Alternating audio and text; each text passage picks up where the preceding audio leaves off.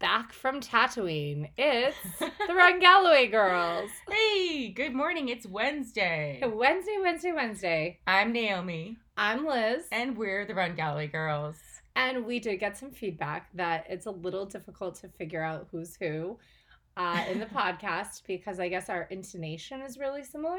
And we kind of talk fast and Yeah. kind of keep talking over each other. And but that's And- just how we talk. So I have more of like a higher voice, I guess. Uh-huh. So, and Naomi has more of like a rich voice, like a rich sounding And tone. right now I have more of a nasally coming down with a cold voice. Which I mean, I think. I always have a little bit of a sex sex phone operator voice. Though. like that, like I do have, even though my voice is like a little higher pitched, it Yeah. also has that like raspy. that raspy, like uh-huh.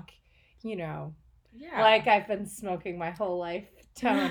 but it's actually just the polyps on my vocal cords. right, exactly. Well, that makes sense. And I've been told I'd have a great radio voice, or maybe it was a great Me face too. for radio.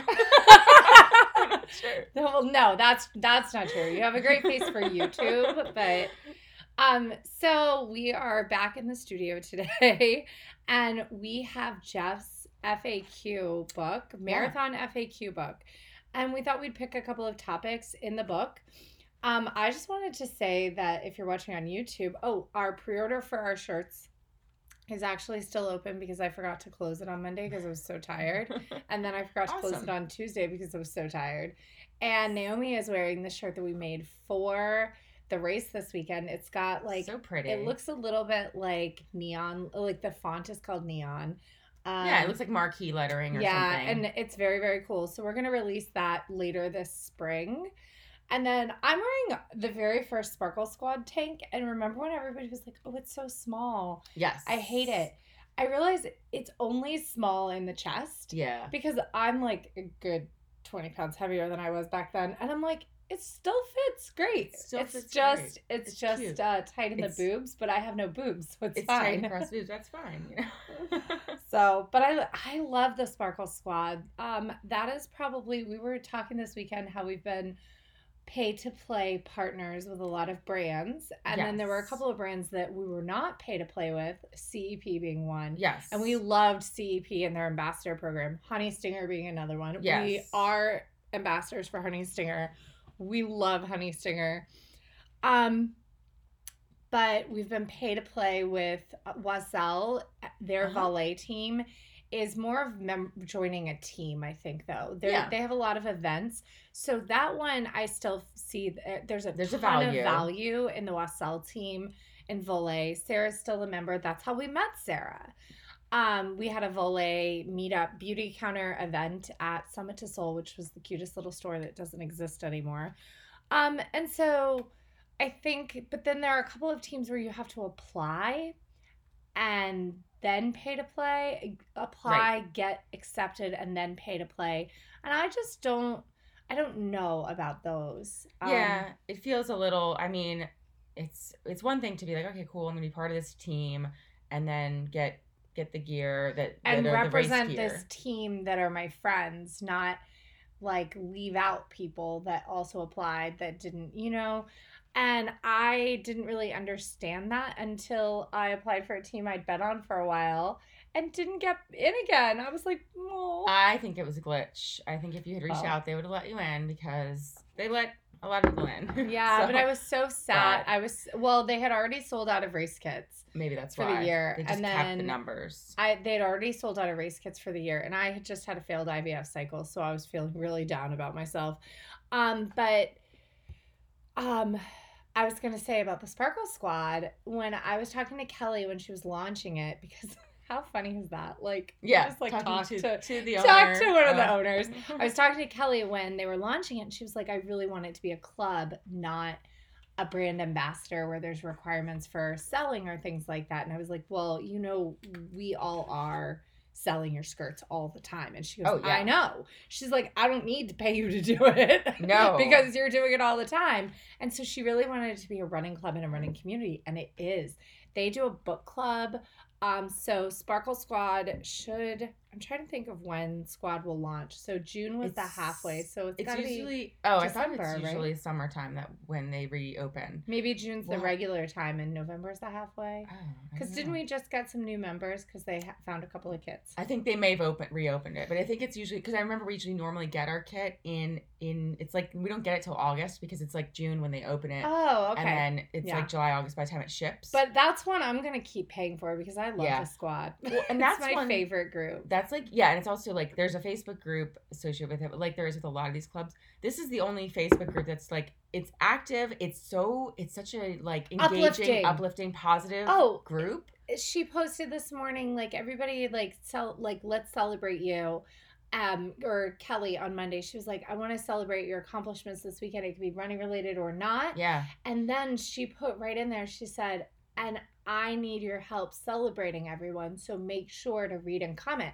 so she's Aw. she's asking for what she wants she's asking for the engagement she wants and she's getting it yeah. and it's it's awesome um i haven't i during the pandemic i used to participate in the zoom runs all the time Oh, where we just get on zoom and like i had al- usually already done my run and so i would just walk on the treadmill and chat with everyone yeah, I did those a couple of times when it worked out with my schedule. So Yeah. yeah, so they were, and they still will do those like virtual together runs, and that way it's like again, it's this community. It's not just a hey, you're you're buying into this brand, not necessarily having any attachment to it, and then being told, oh, you have to go race in this in our kit, right which is kind of like I don't know. I don't. A lot of times I like racing in something else. I want to race in a sparkle skirt. It doesn't jive with Well- the kit from another brand.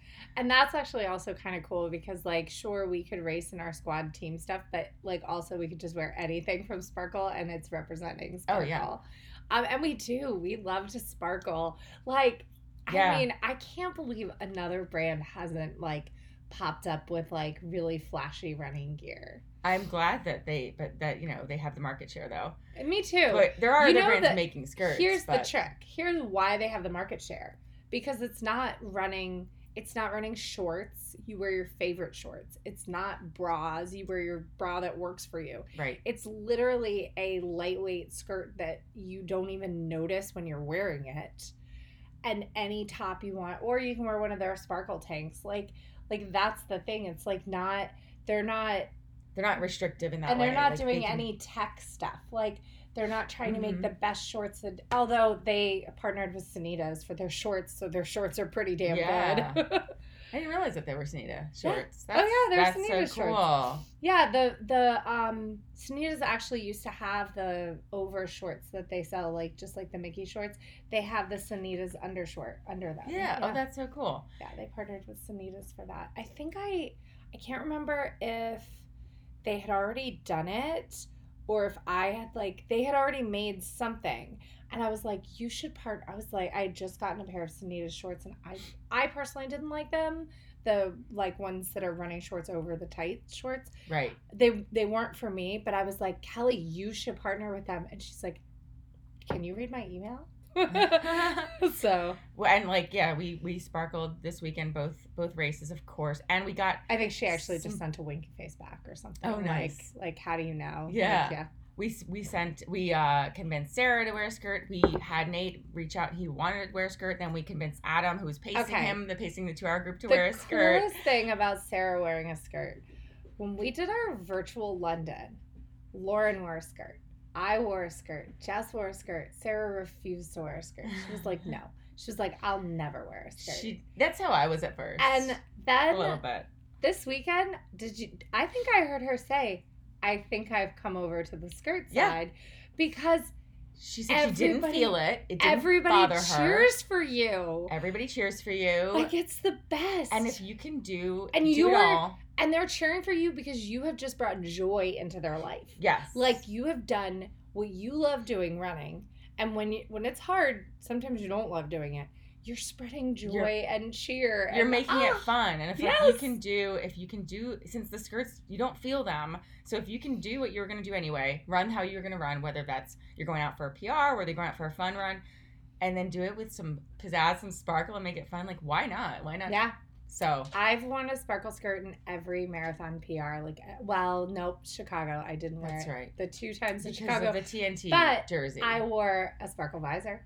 yes I wore that that one year. Um, what was it? 2018. I wore my leopard sparkle visor. Yeah, your lucky visor. Um, I wore that in Chicago, and then I wore the skirt when I ran at CIM, uh, like of the same pattern, because I was like, oh, it's my lucky The lucky visor, my lucky pattern, which is so funny because at the time. That was like a discount pattern, like nobody liked it, and now everybody wants that pink and yellow leopard again, and they can't get it. Yeah, and so that's so Sparkle Athletic. We love you, Sparkle Athletic, and we definitely going to talk about maybe like partnering as Yeah. we like start doing our merch and Yeah, we're using a direct to print right now, but I would so much rather figure out a way to partner with Sparkle because we love them so much. it'd be so fun. Um, yeah, and we could do we could do something. We could design something really cute. I'm actually taking my shirt my shirt making to another level and making some Disney shirts for my friend Josie and her kids. They're going to Disney. They leave on April 3rd and I was like I was like, "Okay, as long as I have everything by April 2nd, I can make them." yes. So I was like, you guys need matching shirts for the days that you go to the Oh my gosh, totally. That and that's such a huge thing. It's the so fun. cutest. it's the cutest. That's definitely something you guys are we're gonna have to do Yes, for your family when now. we go like Yeah. to Disney. Oh yeah, we'll make we'll make shirts. So we're gonna read some FAQs from Jeff's book. We thought that that would be a great kind of episode to give you guys some marathon FAQs, and Naomi has some picked. I think one of the things that one of the things that I wanted to share is during a marathon training cycle. What if you need more recovery from a workout than you than is planned in your cycle? What do you think that means? Yeah, and like this weekend is a great example. So I think it means we ran that day too hard. like just because you can during marathon training, just because you can hit faster paces than prescribed doesn't mean No. that you should. you should um, probably not. because what you're trying to do for marathon training is become or recruit your intermediate mus- muscle fibers to become slow twitch muscle fibers and really go the distance. And so if you're doing everything faster, sure you're going to improve speed at the shorter distances, but you're going to in, uh, activate your fast twitch muscle fibers and recruit intermediate fibers to become fast twitch, which does not help you after two and a half hours into the race or after even sometimes one and a half hours into the race. Like, I, there's definitely a, like a time when those fast twitch muscles are like, I'm done, bye, see ya. And then all of a sudden you're left with slogging 11 minute miles. yeah, and I mean, so it's it's so hard because like I actually felt great after this weekend, but I know like our fitness are n- not always we're we're in different up. places. We're just not always going to match up. You know, there's no cycle in which we're going to have a perfect match between Right. our fitness because we're two well and you know i'm still dealing with that with the like leg twitches but i i actually don't think it's that's actually the case between us um i was thinking more um in previous year in previous cycles but I, it can be Oh, very yeah. like if you've just worked really hard to get your marathon or to get your 5k time pretty darn quick um yet you know like let's say you've just broken 25 minutes in the 5k right and you're like man i'm pretty fast what's that eight flat eight It's just about it's a little over eight because I remember my Okay. first my first twenty five. it was like a it was eight oh eight or something. okay so let's say you've just done that that's not eh, that does not mean you're going to be running in at 332 or 335 on marathon day like that equates to really like a 405 Mhm. So, but a 405 is like 930s. That feels slow when you've been focused on a 5K. And if you're focused on a 5K and you can run an 8, 808, 810, whatever, in a 5K, you can do a lot of your runs around that pace and be okay, but you've got to slow down a lot in the marathon. And so that's where it's it's a big difference. Even if you've been doing half training, you don't just double your half marathon time and get your marathon time. Wouldn't that be fun if that was how it worked? I wish I wish that were the like case. that would be amazing. if That would be amazing. How it worked. I think as you get actually, I think as you get More more, fit, deeper into get training, you do get closer. I would say like there was an old adage like double add twenty minutes. I don't think that's even true because like I think I mean that has that has been sort of close for me, but it's not. Yeah, it's not an exact formula. Yeah. But I think a lot of times I, I could use that. And, I and- think for a new runner, for a new runner, I would say double and add 30 minutes. That's that was And- my first marathon. and if it's your first marathon, you no, don't go with a time don't goal. right. You don't. go with the time Everybody's going to tell you don't go with a time goal and you're going to think, "Yeah, but I'm not I'm better than everybody." Like they don't know I've been doing secret sauce training. Like that's every single first time marathoner thinks that. Trust me, I thought that. Mhm, I thought I was going to I thought I was to break 2 hours in my first marathon. I mean, break 4, hours. in my first marathon. Definitely thought it. I went out in a 203 and I ran a 431. yeah, no, I definitely Like- did too. I think my first half was I don't know if I thought I'd break four, but I thought it was gonna be really close to four. Yeah. And I was I I wasn't under two for the first half. I know that I had to get a little Yeah. slower. It was like probably two oh five or something. Yeah, And I ran a four twenty. the slow the slowdown is real. The slowdown is real. So just trust it when everybody says don't go with a time goal. I would also say if you can, find someone that you know cannot run as fast as you and start your first 5 miles with them. Um, and I have a great like proof of concept with this with my friend Erin. And she ran the Marine Corps Marathon. It was not her first marathon. She had done only um, her second. Virtual. It was her Or- second live in person. So she had done a virtual during COVID. She did Vancouver right. and then she was doing Marine Corps. And I had her start out with Erin because I mean with Amanda because Marine Corps is notoriously difficult to hold back and all the hills are in the beginning, right? So it's hard to hold back and you're going like up and down hills. So like you're going up a hill and you're like I'm dying and then you get immediate gratification of this big deep, big downhill. You can burn your legs pretty easily at Marine Corps. So I was like stick with Amanda and then you know say goodbye and then go run your race and you I, I even told her after 20 miles you can start doing run throughs she was doing 30 30 the whole time she ran a 515 it was so amazing. Yeah. like so incredible. And She we're talking about it. 13 14 minute miles at the beginning. So there's always time to make up but you cannot you cannot bank time. You cannot you know we talked last time about like kind of saving a walk break. When we talk about saving a walk break when you're going down a hill and you do a run through and you save that walk break for later we're not talking about saving it for like from mile one down and saving it till mile 10 we're talking about saving it from mile one and using it in mile two you know Right. on the next hill or or you know whatever so Yeah. Well, so back to um, Yes. the question about, you know, about rest and recovery Oh, yeah. and whether you need Rest extra and recovery. Um, swaps. Poss- I don't know if you heard the episode yesterday, but it I did some not great. yet. Oh, it's a great episode. oh i can't wait And they, but they kind of yeah talk about the rest days and the importance and because essentially your oh all your mitochondrial breakdowns, all your muscular breakdowns. The whole point is you're breaking everything down, in which that way everything learns to build back stronger. Obviously, all Right. those connective tissues are like, oh, I was I was hurt today. Let me build back stronger, and the recovery is where it happens. And yes so so this segues into we'll just start with one of Jeff's questions. Jeff's um, Galloway's Marathon FAQ book questions. So question: If the body is strong and recovering well, can't I eliminate rest days? Answer: This is not a good idea. During the rest days, the body rebuilds stronger. This in- the increased distance of the long run produces the endurance needed for completing the marathon without injury if the pace is appropriate and there are sufficient rest between before and after each long run.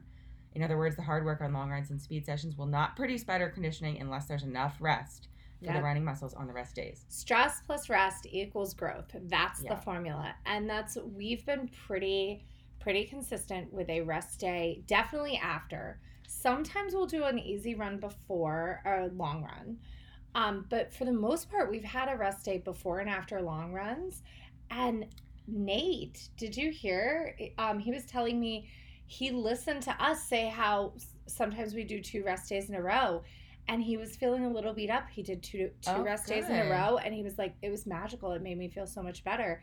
He's like, I love that rest is part of these plans, and we're like, yes, rest is part of the plan. And that's another uh, question answer in the book. I won't look for that one, but but Jeff says as you build your as your long runs get longer, as you're edging towards those Yeah. 10 by 1, 12 by 1, the 26, the 29, take a rest day before.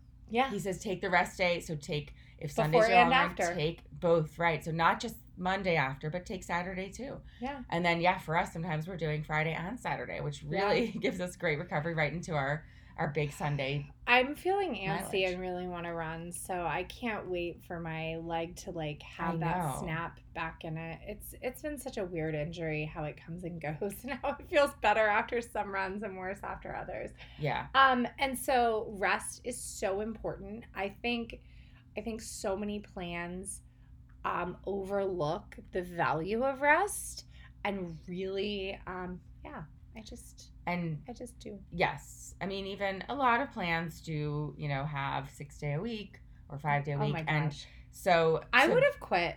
Like I, I- would have quit running if if we were doing a six day a week plan. I think at one point we were we tried um what we called 36 hour breaks, 36 hour recoveries. So there would be some Yeah. days where we would run in the morning and then we would run the following day at night and then we'd take a day off and then we'd run morning and night two days in a row. And then we must then have gotten to morning the following day, like because yeah. yeah, because we We we, were running Our doubles We were, were- a night and then a morning instead Yeah. of same day Well- doubles. We did that, but then I think we did 36 hours apart too. So yeah, so no, we did those, but we would have like so we'd have a Monday night and Tuesday morning, and that would basically that would both And then be we'd our have Wednesday morning. then we'd have off right, so we would be a twenty six or thirty six hour between because thirty six between Sunday morning and Monday night, and then thirty six between Tuesday. and Wednesday and- morning. Yeah, because we Or- always yeah. ran Wednesday morning because that was the That's day I didn't right. coach. So, but in Jeff's plans, he, you know, and in this book, he talks Oh. about three days per week. Yeah. three days per week, and so now three days a week. Now, how am I going to get the mileage I need with three days a week? Well, you're going to get the mileage you need with the super long runs. Yeah, and so here's so here's oh, another this is how many question. miles per week in a marathon training plan. And now Jeff says weekly mileage is not important. I'm going to say that again. Weekly mileage is not important. what? I'm going to give you a case study. I'm going to give you a case study afterwards. And I hate my N of one case studies, but I feel like they they really should make an impact. Yeah, Um, he says, I've experienced over a 98% success rate in my Galloway training programs with an average mileage of only 13 miles per week. thirteen miles The per week The crucial average. element in finishing the progressive increase of the long run to 26 miles three to four weeks uh, before the marathon. And I can I can absolutely 100% say that this works. I trained for Boston last year on very very low mileage, very low minimal fitness. I would say I think we had a warm day and I can't I think it was a warm day in like January.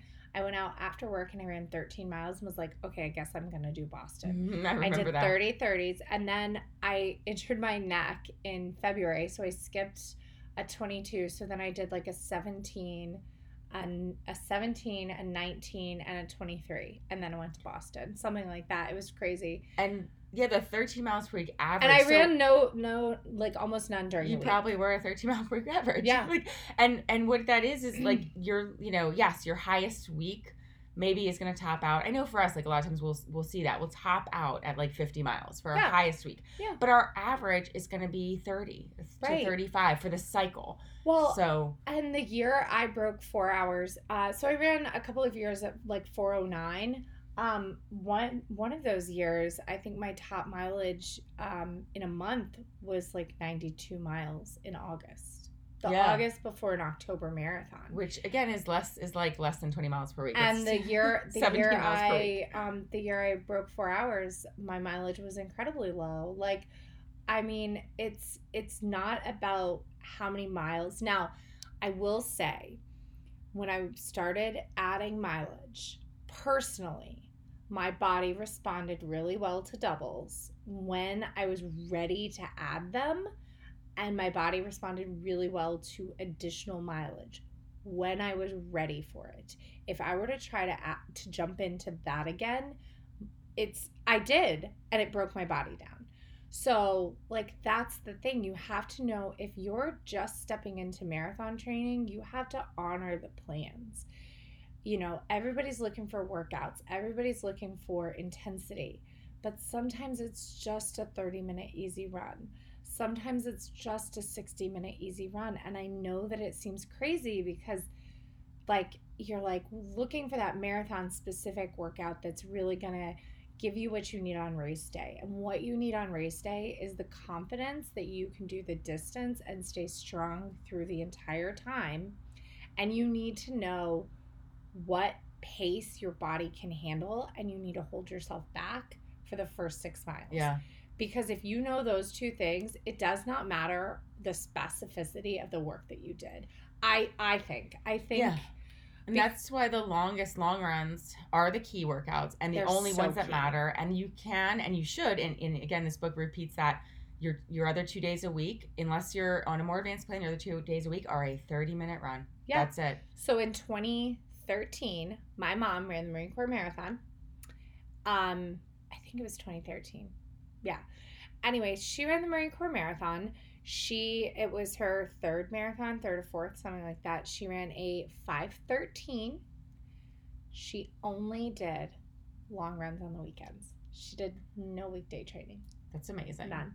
She ran her long runs on the weekends and she ran a 513. Like Yeah. that's It's a very respectable time. That's amazing. Like I remember so I remember her doing maybe it was 2014.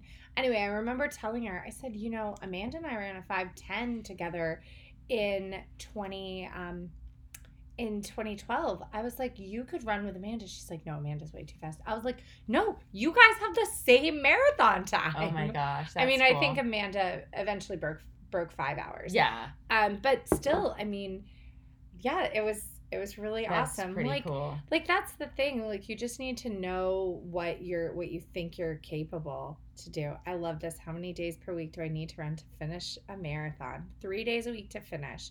I definitely think that if you are training, if you are experienced in the marathon, not experienced runner, but experienced in the Mhm. marathon.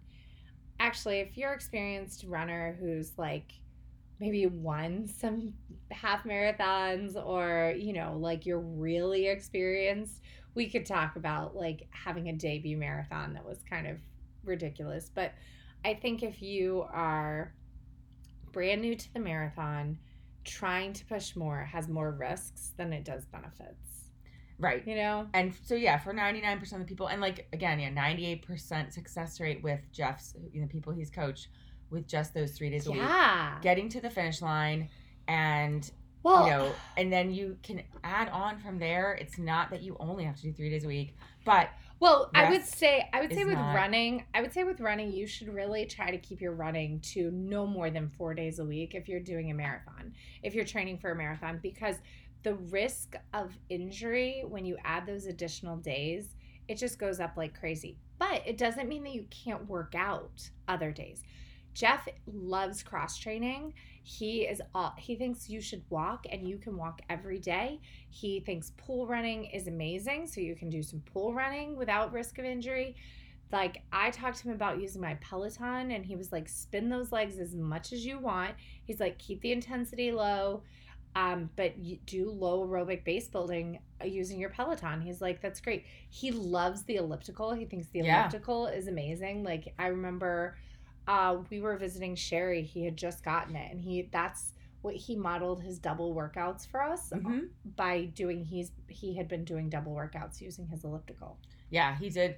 He does a lot with the elliptical. That's actually when he when he had his heart attacks, he was using the elliptical, but that that's not because of no, his no. fitness. It's, it's Do you it's know? because of probably because he if he hadn't been so fit, yeah if he probably would have had a- heart attack sooner, and it would have been more devastating. yeah it would have been a it would have been a death sentence instead Right. of him coming back from it. exactly. And he he looks so fit, you guys. It's awesome. Oh yeah, so great seeing him this weekend, having all that time to chat with him, and yeah. Um. So another question is, how fast should I run during my long runs? And now this is kind of kind of bounced off of the Magic Mile, so I don't know if we need to kind of talk about the Magic Mile again, but um, So the Magic Mile, for those of you who have never done the workout, it's like a it's like a ninety percent effort mile time trial that you use to kind of get estimate where your paces should be. You could also use a five k. It's like a race predictor. You could use a five k, a recent five k PR. You can go backwards from a recent ten mile PR. But basically, this is going to tell you how to adjust all your training paces. Um, so if you don't have a recent race coming into your marathon training cycle, or you're starting at very low fitness, or you haven't raced It's or it's been a all. while. Like you just don't know Right. where your fitness is. It's And- it's, And I would say, like, if you're tool. really experienced, you can kind of make a leap of faith, kind of guessing where you think your magic mile is. Like, I think my magic mile Yeah. right now is like a 719. Yeah, and I think Mhm. mine's right around there too. Like uh, the fastest miles I've ran in the last year have been around seven seventeen. So I can maybe push it to a seven fifteen. I don't know if I can go any faster than that. I think if I think if we did like 5K training, I think I could get da- back down, but I Yeah. don't think I would see the benefit in my marathon Right. if I worked on speed right now. So, Yeah. I So mean, so yeah. essentially, so that so that time trial, that one mile time trial, then helps you set up again like how slow your other runs should go, and so you basically just take that time and you multiply it by one point three, and that's your fastest performance you can expect on an ideal perfect day on race day. So on race day, on race day. That's not your long run pace. So yes, you take the you take the magic mile times 1.3. That's your race pace. Then your long run pace is two minutes per mile slower or or slower. So Yeah. two minutes minimum than your race. So if so, if for me, if mine is actually we should do the math on that. But so let's say I don't know 1.3 times. let's, um, I, you know, let me pull up a spreadsheet. Yeah, let's All it. right. So if we are at 719, so um, seven minutes and then 19 over 60. And so, So, it's 7.31. and times 1.3 so that would be Uh, that would be a 9 930. so a 930 would be our if that if our current ma- magic mile was a 7 what did we say 719 719.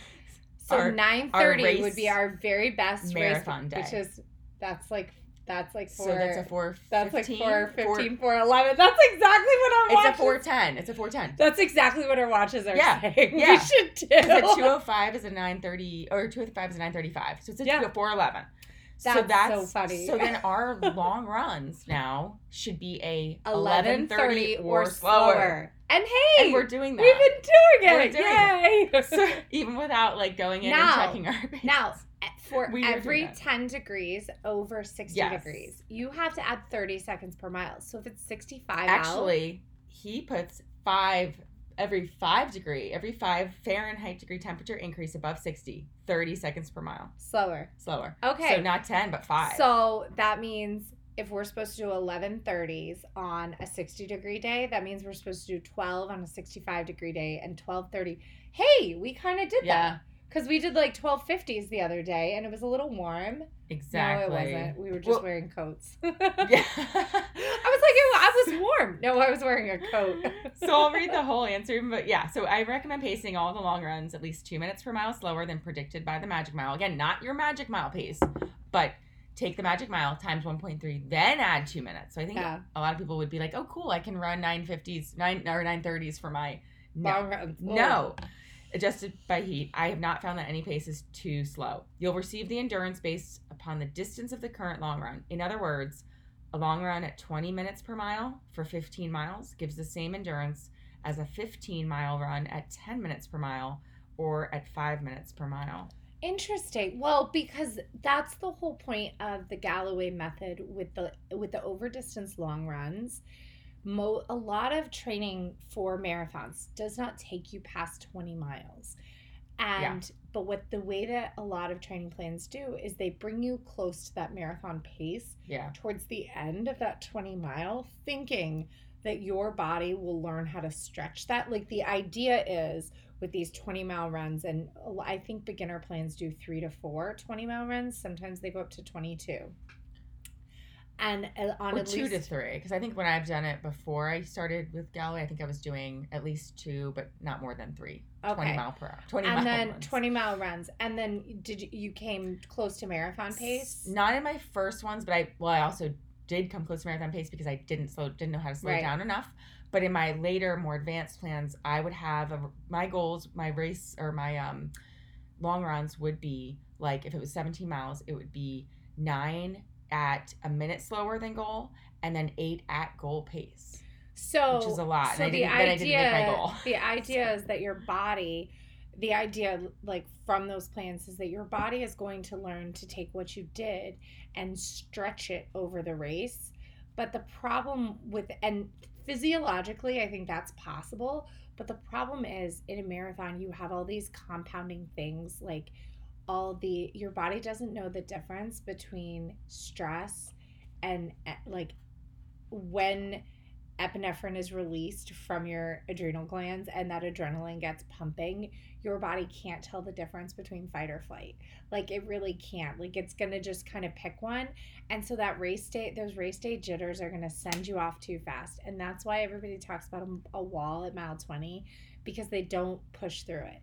When you do this slow aerobic base, your body goes, I can do this distance. And I've got to tell you, these runs going out five hours they are they make a three hour fast marathon three and a half hour fast marathon feel easy like they make the fast running for the distance feel easy because you taper down so you have all this distance you have all this speed then you taper and then you put it together on race day and it, it just feels doable like your legs still have snap crackle and pop in them i remember it's hot at CIM. I had burned a little hot because I I tried to make a move a little too early. But I get to the nice flat section and I'm like, I needed a recovery mile. And I was like, all right, take this recovery mile. And then I remember like looking down at my watch and being like, I can run faster than this. Keep going. Like, why am I like Don't men- hold back. It was just Your mental. brain is holding you back. It was just mental fatigue, not physical fatigue. And that's what this training plan gets you ready for. It really gets you ready for the physical, like it gets your body ready so that the only fatigue you experience is mental fatigue. Right. It's it's all about the endurance. So Yeah. so he's you know again he says it's it's better to slow down even further than if you can if you can. So again we have 11:30 being our speed limit. We can always slow down from that. And even a pace that's 4 to 5 minutes per mile slower than goal pace has produced the same endurance as a faster paced training run. So you're Well- going to have your speed on your speed days. You're also going to have those little bursts of those 15 seconds or 30 seconds that are yeah. the faster paced running throughout this entire long run. So don't be afraid of the overall time looking slow or or sounding slow or taking you five plus hours to finish this long run. It's And not a the, bad thing. The other amazing thing about this plan versus other plans is, you know, you're running kind of on a three week cycle with the with the Galloway plans. And so yes, on your long run weekend, you're gonna take five hours. But the weekend after, you're only running for an hour. And the weekend like like after that, like on that cycle, like the weekend right before your super long five hour run, you're only doing two and a half maybe. So you're taking less time away from your family because Mhm. you're not running two days on the weekends. You're running one day on the weekends, and every three weeks, it's that super long run. But after that, it's very manageable. and your midweek is manageable. You're, you're Yeah. if you're a busy working professional, like you're during the week, you're not trying to squeeze in eight mile and nine mile and ten mile runs on your weekday mornings before work, like which is always absurd. Really, really difficult. And it's great if you can, but like a lot of people, that's just not possible. right. I mean, we've had we've had some accidental eight milers where we've Oh, gone out. It's the best. and we, we, we like didn't have like uh we didn't have to rush to work or something and we're like oh Yeah. we're gonna go out for an hour and we look down and all of a sudden we're four and a half miles from my house yeah, or we've had days where like we knew we wanted to do X, you know, we had something on the plan and we did 13 miles before work, but it, maybe we're going, one of us is going on vacation or something, so we yeah like moved our long run. But it's like those days are super badass, but they're also like They're not the also- norm. for well and they're rare but but that's the other thing. This plan get, makes you feel rested almost the entire time. Like it makes you feel like like you just feel good. You feel like your fitness is is improving. You feel like you're really fit and you feel like you can it, it feels like you can do it and, feels like marathon you can do it and you're looking forward to running. Like yeah like you were just saying, you can't wait I- to get back I- out there. We tried to go out yesterday morning. and my leg didn't work Her leg said nope. It just and, but so we, we, walked. walked we Yep. did a two and a half mile walk which You know what? The same benefits. I had the same kind of like runner's high yesterday from doing that that Yeah. walk. Like I felt really good. Um, and my leg didn't hurt any worse as we like went on, which was nice. Um, so I'm hoping I can get my my snap back in it for today. yeah so i'll give one more example of um, pacing from from jeff's book and you can go to his website and check what your paces should be based on your magic mile so example with a 10 minute magic mile yeah. you would take that and you'd have your race day best possible race day 13 minutes per mile because that's 1.3 times 10 minutes which he says is quote really hard marathon pace plus two minutes that gives you a 15 minute per mile long run. And if you're at 70 degrees because you know it's summertime training or you live in florida 16 minutes per mile should be your long run pace. If it's 80 degrees i'm sorry people in florida 17 minutes per mile would be your long run training pace. There's no such thing as too slow So to get down to a um so to get down to a um like a Goal nine pace. minute a nine minute marathon, we need to get the magic mile to six fifty. I think we can do Yeah, 650. I if we were so, actually, too. we just haven't done a magic mile Yeah. forever. If we actually went and did one, because my set, my last 717 or whatever was the first mile of So, a. uh, so I of a think we're 5K right. I think in we're, December? I think we're right where we We're need right in to between be. there. We're right where we need to be. So that makes me feel a little bit better. yeah, yeah. If we did a magic So- mile, we could see, but because I think our fitness has grown since last fall or whenever we last did some some short runs Um, or some fast so runs. we also here we are drinking our coffee. Yes. And I love that caffeine. This uh, the question about coffee. Should you should you drink coffee? Should you have caffeine? Do I have to give up caffeine to be a marathoner? The answer is nah. You should mainline that shit. Oh, sorry. No. it says no. It says caffeine's been shown to enhance performance and endurance among distance runners. One to two cups, one to two hours before the start. Those who have problems with caffeine should avoid it. But if you like your cup of coffee before you run, continue to enjoy it. You'll need to find the right consumption timetable so you can avoid unnecessary potty stops. In other words, stop drinking coffee early enough so that you can go to the restroom before you start your run. And another great hack is like I don't know if this book was before all the caffeinated gel options out there. But you don't have to do your caffeine in a cup of coffee if that's not your thing, or if, Or you, if it if it's going bothers- to send you to the bathroom too much, Right. You can go with the caffeinated gels, and it's a performance booster. So I don't know about you.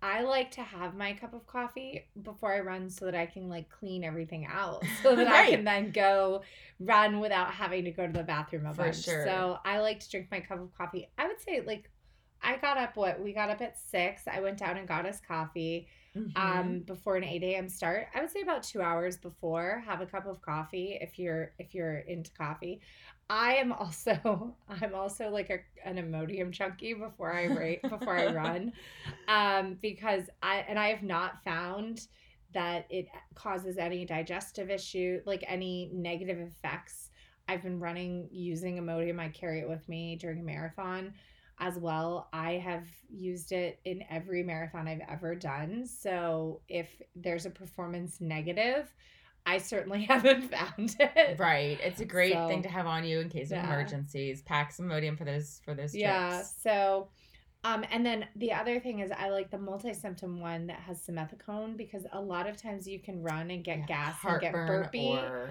and Mhm. get burpy or farty and like, you know, don't trust a fart during a marathon. that simethicone can help calm those things down as well. So those are the two that's I get the multi-symptom Imodium with both uh the loperamide, I think that's the name of Imodium. The Imodium, that whatever that active drug is, plus the simethicone. Um and fun fact, fun fact, milligrams of the medication per kilograms for my dog. If she ever gets the tummy troubles, I give her a multi-symptom Imodium as well. yeah, they work on dogs. That's Yeah. right. So, although you have to know like that your dog isn't ill when you're doing that because they're like their digestive tracts are trying to get stuff out. But Penny has um, IBD because you know Of course she does. She's my dog. Aw. Yeah.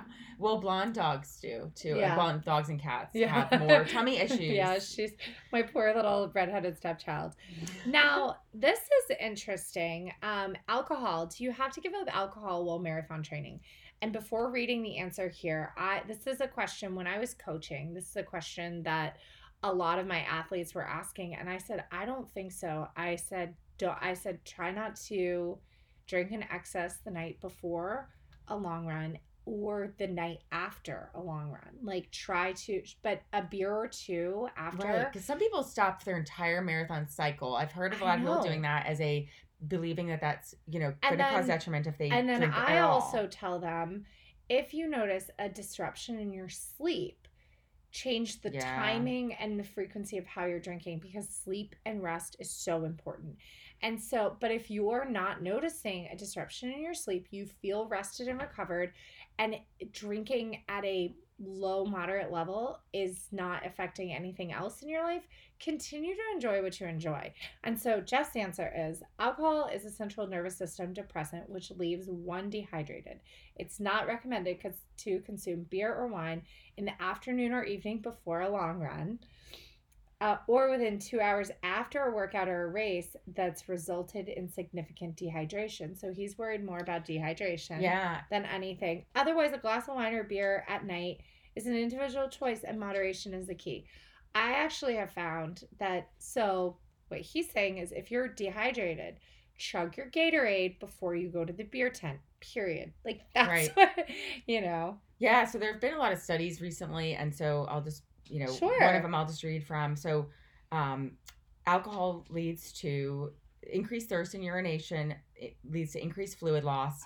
Up to three percent, three percent of body weight can be lost within four hours of consumption. Wow. a serious problem in hotter climates. So again, it's dehydration that's the problem, and dehydration causes brain fog, lethargy or lethargy, fatigue, muscle cramping.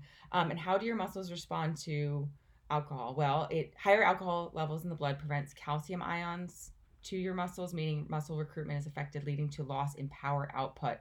Excessive amounts of alcohol impacts testosterone levels. So you'll struggle to build muscle throughout your training, lose the ability to effectively use the ones you have. Um, so it's again in moderation. There's I nothing would wrong say, with yeah. alcohol, but I would say celebrating, celebrating, um, finishing a long run, making sure that you're properly hydrated, celebrating with a beer, not a big deal. Celebrating with two, probably also not a big deal. More than that, you might be an issue. Um, you might get performance. It, it might negatively impact your performance. Anything that affects your sleep is going to Right. negatively impact your performance. But I mean, I had not been, I had not had a drink since New Year's, and I decided to have a margarita after our half marathon. I was perfectly hydrated, but I just felt like I needed it. But maybe- celebration. Maybe, yeah. that's why my maybe that's why my leg hurts. You it's not the it didn't allow you to uh, recover. It did right. It didn't And- allow the calcium channels to move the. it was it was midday that was another thing is that you know we are i am really um it really affects my sleep alcohol does and so if we you know if i have a midday run it's not going to screw up with my sleep so much and so you know hgh is produced human growth hormone is produced during deep sleep and if you're drinking close to bedtime you will have a more restless sleep most people will have Yeah. more restless sleep because of the alcohol and that might impair your ability to rebuild so um yeah so you know being careful um on how much you're drinking before bedtime and Yeah. maybe you know but you don't have to cut it out completely if it's something you enjoy If it's something you enjoy. Now, if you are finding that you're waking up groggy and you've been drinking, maybe try replacing your um, replacing your nightly drink with something else. One beverage that I have done a swap for. I used to drink a lot of ciders and I used to love having a cider after work. Now I have a soda. Calorically, exactly the same yeah sodas taste delicious, you guys. Like they're amazing. I buy the little cans, and last night I had two of them because Yeah. I wanted to. And there's Um, still yeah you're basically it's the same it's simple sugars Simple that- except without the without the alcohol. And so I bought root beer, Yum. Brian had one. He's like, it's been a long time since I've had a root beer. This is really good. He's It's a treat. yeah. and I bought A and W in like the little cans. Although he was like, "What was the root beer that we had in kids that came in glass bottles that looked like beer?" And I was like, "It's IBC." Yeah. I was like, I loved that, and I loved cream soda. I love like weird weird sodas. yeah. But it was um so you know thinking about that too. Like there's there's also a lot of calories in alcohol that don't necessarily do anything to um, add to your glycogen stores. Um, you know, alcohol Yeah. is processed in the liver just like sugars. It is stored in glycogen in the liver, but not in It's not useful to the your muscles, muscles. but not in the muscles. Whereas the simple sugars from soda are can be stored as glycogen in your muscles and in your bloodstream, so they're more readily um, accessible versus being stored in your liver. Very, So. very cool. Yeah. So soda should Soda is a Sponsor us. great soda is a great swap for something that's gonna be a treat. I Oh, mean, and then fun. maybe avoid the caffeinated soda right before bed. But but Yeah. Oh, yeah. I I like Sprite. I like generally like um, decaffeinated sodas or not caffeine free sodas. I like Sprite. I like ginger ale. I like orange soda. Yeah. Yum. I like root beer, cream soda. Oh my gosh, those so okay. So you know those soda machines that have been popped up everywhere where you like picked like the soda Yes, the flavor like, like, the the, fountain touch things. Yeah. Okay. They have Barq's cream soda and then pick the orange one. Oh, The orange cream soda is a creamsicle and it's my favorite. Oh, They have it at Noodles and. Company. And like I will like try to like I'll be like, oh, do you want Noodles and Company for lunch? I'll swing by and get it so that I can get my orange cream soda. I'm gonna have to try that. So good. That sounds really good. So we'll hop to another topic, another popular topic, because again, we both have been battling little injuries. Question Can I continue to run when injured? Ugh. Which is a question I keep asking myself. yeah. like, should I run on this? Like it's like it's like where's the line? Should like is is my fitness going like is my fitness decrease from taking a break going to outweigh and- it's yeah. is it going to be worse than continuing to run on this little injury? And it's that it's that balance. Is this little injury just a little something that's stable or is it going to get worse and so you're trying to ask those two questions and make that that calculus every time you run throughout Yeah. a cycle and depending on what kind of injury it is. so what does jeff say So Jeff says most injuries will allow for some running. If you take about a week off to get the healing started, you stay below the threshold of irritation. These factors will help you do this. One, gentle walking for the first five minutes and then liberal use of walk breaks. Two, running at a pace slow enough so you don't aggravate the injured area. Three, maintain a short stride with feet low to the ground. shuffle shuffle shuffle And four, stopping the run before you've aggravated the injury. Be sure to get your doctor's okay before you run when injured. so we did exactly that yesterday i could tolerate two 30 second runs and that's all we did and we stopped at that point. And so that's yeah. And there's been times where we've had a long run on the schedule, and we and there was one. It was our 17 that my plantar was flared up, and we of course kept going because we had 17 miles. And if I were alone, I might have said. Okay, this is a good stopping point because it was starting to hurt too much. I could have stopped. I sh- could have, should have, maybe stopped at 13. Now I fully recovered and was fine. But like, there are points that maybe at which you say you're at like two hours of this run it's going to be a three hour run and you realize that like you know what the pain is going to continue. I might aggravate it worse. I don't want to be laid up for another for a week or two weeks because and of here's this. here's the other thing that we talked about. You're better off skipping your midweek runs than your long run. So Yeah. if you have a little aggravation and you're like but i've got 20 miles this weekend you are better off. Get yourself to the pool. Get on a bike. Just rest. You're better off skipping your tuesday thursday your short runs or cutting them down to just 30 minutes than you are adjusting your long runs on the weekends too often. Um, we had to take some time off for my IVF cycle and we were able to move. We actually skipped a down week and went, so our plan went 20, well, 8 by 1, but we did a race, and then 23 in succession because we had moved that 20 from one from the week before. So, and then right back to um, 10 by 1 which we did jeff's Yeah. half Jeff's half. So now we finally have a down week. Oh my gosh, I'm so and we're we're really enjoying it. instead of running yesterday, we did a walk. You know, we'll we're enjoying some extra sleep. I mean, I'm hoping that I feel really good and maybe we can do in like we have an uh an hour this weekend. Maybe we can even sneak an extra little 30 minute run in on either Friday evening or um, Saturday, Mhm. like do a walk with the kids or something. Like get some get some extra movement in there, but really It'll be a enjoying really down week. that down week is it's going to be so good because we go right into Another 12 by big 1. weekend. 12 by 1. Mm, yeah. Or is it 26? The following, yeah, 26 is on April 2nd, which will be our Oh, Jeff- yeah, that's right. our Jeff Galloway virtual weekend. How did that work out? because Oh, yeah, yeah, The, the it's repeats like- the week yeah. after. So yeah, so Jeff Galloway virtual weekend. You can still do your virtual. The price on the website I think is forty nine dollars. With you get all the amazing shirts. You get the, The swag. shirts are awesome. And if you use code ambassador 23 you get another 10% off of that um there yeah i'm wearing one of the shirts from the weekend i these shirts are so, They're comfy, and so cute so cute. I don't love race shirts, and like I want to wear them. cotton race Yeah, shirts I are amazing especially when they're cute designs I know. I'm so excited. so. um i think do we have time for one more question Yeah, i I just think found a do. good one that we should that we should talk about so question how can i lose weight during a marathon training program Mm. I've been asking myself that every day because I, you know, I I do think that your body will kind of find its happy, healthy weight, and I'm like, okay, if I fuel enough and I've increased my activity, certainly some pounds will come off, right? Certainly they will. but a lot of people i think go. They haven't at all. They've stayed exactly the same.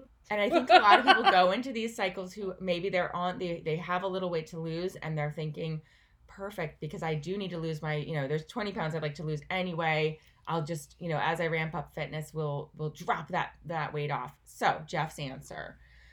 When runners try to lose significant weight during a marathon training program, they often don't get the nutrients needed to keep pushing back the endurance threshold towards the marathon.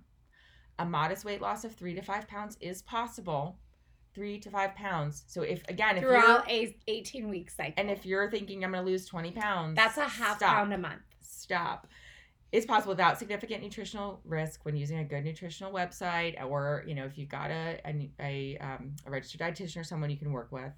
Um, replenishing carbohydrates immediately after hard workouts. Do not skip the carbs. So make sure you drink your soda right after hard workouts. and so he does say, like, I've, you know, a calorie deficit, more calories burned than consumed. I think we has talked about this 75 too. calories a day. This is he's Yeah. saying that we talked about this when I looked it up on Training Peaks. It was like 40 to 60. He's saying 75 calories A day. a day deficit. We're not talking about going on a 1500 calorie diet no. and being at a uh, being at a 1500 calorie deficit. When I've done the mix the milligrams per kilogram calculation of carbohydrate and protein and added up the calories plus adequate fat, do you know it puts us at like 3900 calories a day. Yes. So like so a 75 necessary. deficit so if you're doing your if you got your long run and you just burned 3000 calories your deficit you know you still need to eat back you can eat back 2925 calories. Right. and then over the course of the cycle you still may lose that three to five pounds that he's worked with clients who have done that. That's a safe amount to lose during a cycle. I would say i naturally drop about three pounds. So like from my base weight or wherever i'm at before we start and i i don't weigh myself all that often but i know in you know in pri- previous cycles it would drop me down to where it was almost like dangerously thin. And in this cycle i think i'm about three pounds down from where i was last you know in the winter so that's going to be about it though that three pounds i'm not trying to lose any more weight and i don't you know i don't i shouldn't and that's what we're taking away from that Because what what as long as you're eating to fuel your workouts, that that deficit is going to kind of happen almost naturally without looking. Now, one of the things is I think a lot of people look at marathon training as a hall pass to eat whatever you want. And I think what a lot of people do is they are not adequately fueling right after a run. So then they get the super hungries later. And so they're eating things that their bodies are craving. And I mean, I'm not going to say that this book is great because I only remember reading parts of it. But at one point, I read part of the diet cure, and it said if you are craving things like chips, you probably need healthy fats instead. So if you're craving salty, like processed, if you're craving like like vegetable oil things, like things fried in vegetable oils, like chips, they said instead eat some avocado because that's like fat or like butter. Like that's fat that your body, those saturated fats are fats that your body actually wants. And that's why when you eat chips, you like are never satisfied by them because they're unsaturated fats that your body can't actually process correctly which is it goes it's so funny because it goes against like what health information is talking about like you know they say saturated fats are bad but those Right. saturated fats are actually the like that those are the types of fats that your body can process in moderation So- Yeah, and then those and the ones the examples you used, avocado and butter, are natural saturated Right. fats. There are they do say to like a lot of nutritionists. I was listening to Tina um, Muir has had a nutritionist on her pod the other day, and she's talking about avoiding the like margarine and the like Yes. polyunsaturated whatever the The- those oh, yeah, the yeah. more dangerous trans fats right trans versus fats, the right. natural like in avocados. So yeah and even oh butter. i don't yeah i don't think anybody would say avocado is not healthy right. Like I think But every even- single person on the planet would be like, "Oh yeah, avocado. I had a whole avocado last night with dinner." Nice, but even butter versus margarine, which is Oh, hard yeah. because I do not, I don't not, I don't do dairy,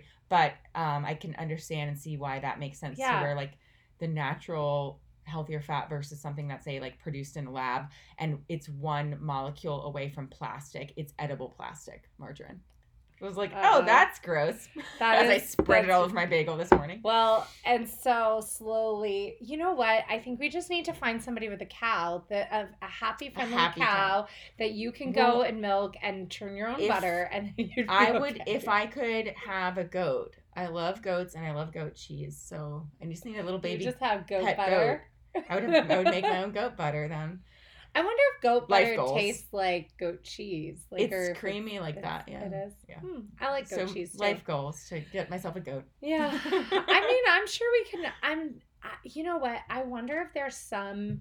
I wonder if there's some butter dealer that like you could feel comfortable that their cows are happy. Some butter dealer at the farmers market or yeah. something. Go, I gotta go meet we gotta cows. find you. Yeah, we gotta find you some happy cow butter.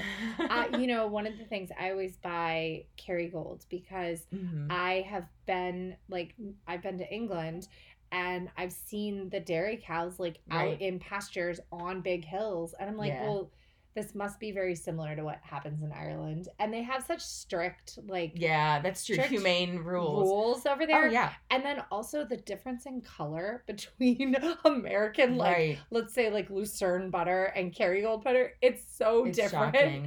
And I'm like, okay, like I, I try not to think about it too much, but, But that's no, that's true. Like if I I've said this before, and actually I became a vegetarian in France, which is a really difficult place to become a vegetarian. But because everything's oh, Because oh, but you had butter there. they have all the happy happy cows but i've always said that if i could like if i could live in europe or live in france i wouldn't have such a problem with um with having to be vegetarian for you know moral obligation so or moral reasons so yeah Right. they do you're right like europe does have completely different set of rules about it so it is an easier place or is a animal friendly place Mm. so that makes sense But avocado oil is also really good and it's got a nice Yeah. flavor. I don't know how you would spread it on a bagel, but um it's one of the fats that I love to cook with. yeah So um well, I think that that's a pretty great FAQ kind of um episode that we've put together here. A lot of injury information, a lot of uh, nutrition information.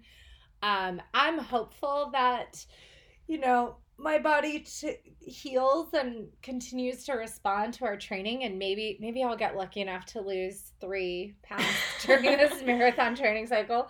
But because you know I crammed IVF in there, and It's a lot, yeah. A like lot. that's the other thing we were chatting about, like weight weight gain. Like we were with you know Sarah over the weekend. All three being of us forty, are right. Like in in our or going into for me, like I'm not forty for two more months, but like going into our forties or in our forties and talking about that. That's just part of it. Is like you you you said it perfectly. It's reverse puberty. Perimenopause is It a time when our bodies are going to change. Yeah. Our, we're going to put on weight. That it's just going to be part of it, and we're gonna have to learn how to live with it. And then apparently, And right then- after menopause, like the weight falls off again, Yeah. or can if you've been if you've been working out. So it's like your body is storing this extra fat for a reason. Right. And I wonder if it has to do with like kind of a last gasp at fertility. Right. It's just this, and it's this this shifting of where, yeah, it's shutting down the factory, Mhm. and there's this shifting going on. Your hormones are, are thinking about all these different things, and so it's it's just something we have to learn to accept and live with. I think, but yeah. um, but I'm yeah, working on that self love, really, really working Yes. on it. But it's it's hard, and I think that's why it's important to share vulnerabilities. Like it Oh, feels yeah. very different. Like the body I'm in now feels very different than the body I had two years ago, even. And you know, part of it's my own fault. I'm so tired. Um, I used to play with the kids a lot more at work. I don't as much, Hmm. so I need to get back out there and play with the kids. I used to do a lot more handstands. I used to do a lot more like gymnastics but I'm gun shy since I sprained my ankle. Oh, so yeah. Yeah, so Well, if you have any questions you want us to answer, you can email us at rungallowaygirls at gmail.com. um, you can also message us on Instagram. Uh, we would love for you to rate, comment, uh, review our podcast if you have nice things to say. um, you can or just listen. click the little five star button. We would love for you to share this podcast if you find things are interesting. We have been told that uh, by a whole bunch of people this weekend that uh, listening is like going for a run with us, and we love that. Oh That's yeah, a lot of you are taking us on your runs and running while you listen, and thank you. That's so yeah, oh, and that's, that's such an honor. That's exactly how this podcast Yeah. came to be. Jess kept telling us that running with us was like listening to a podcast. So yeah, so here we are. so hopefully you're enjoying it, and thank you so much for listening. and have a great day, and we will hopefully see you soon. Yay! Bye. Bye. Ah.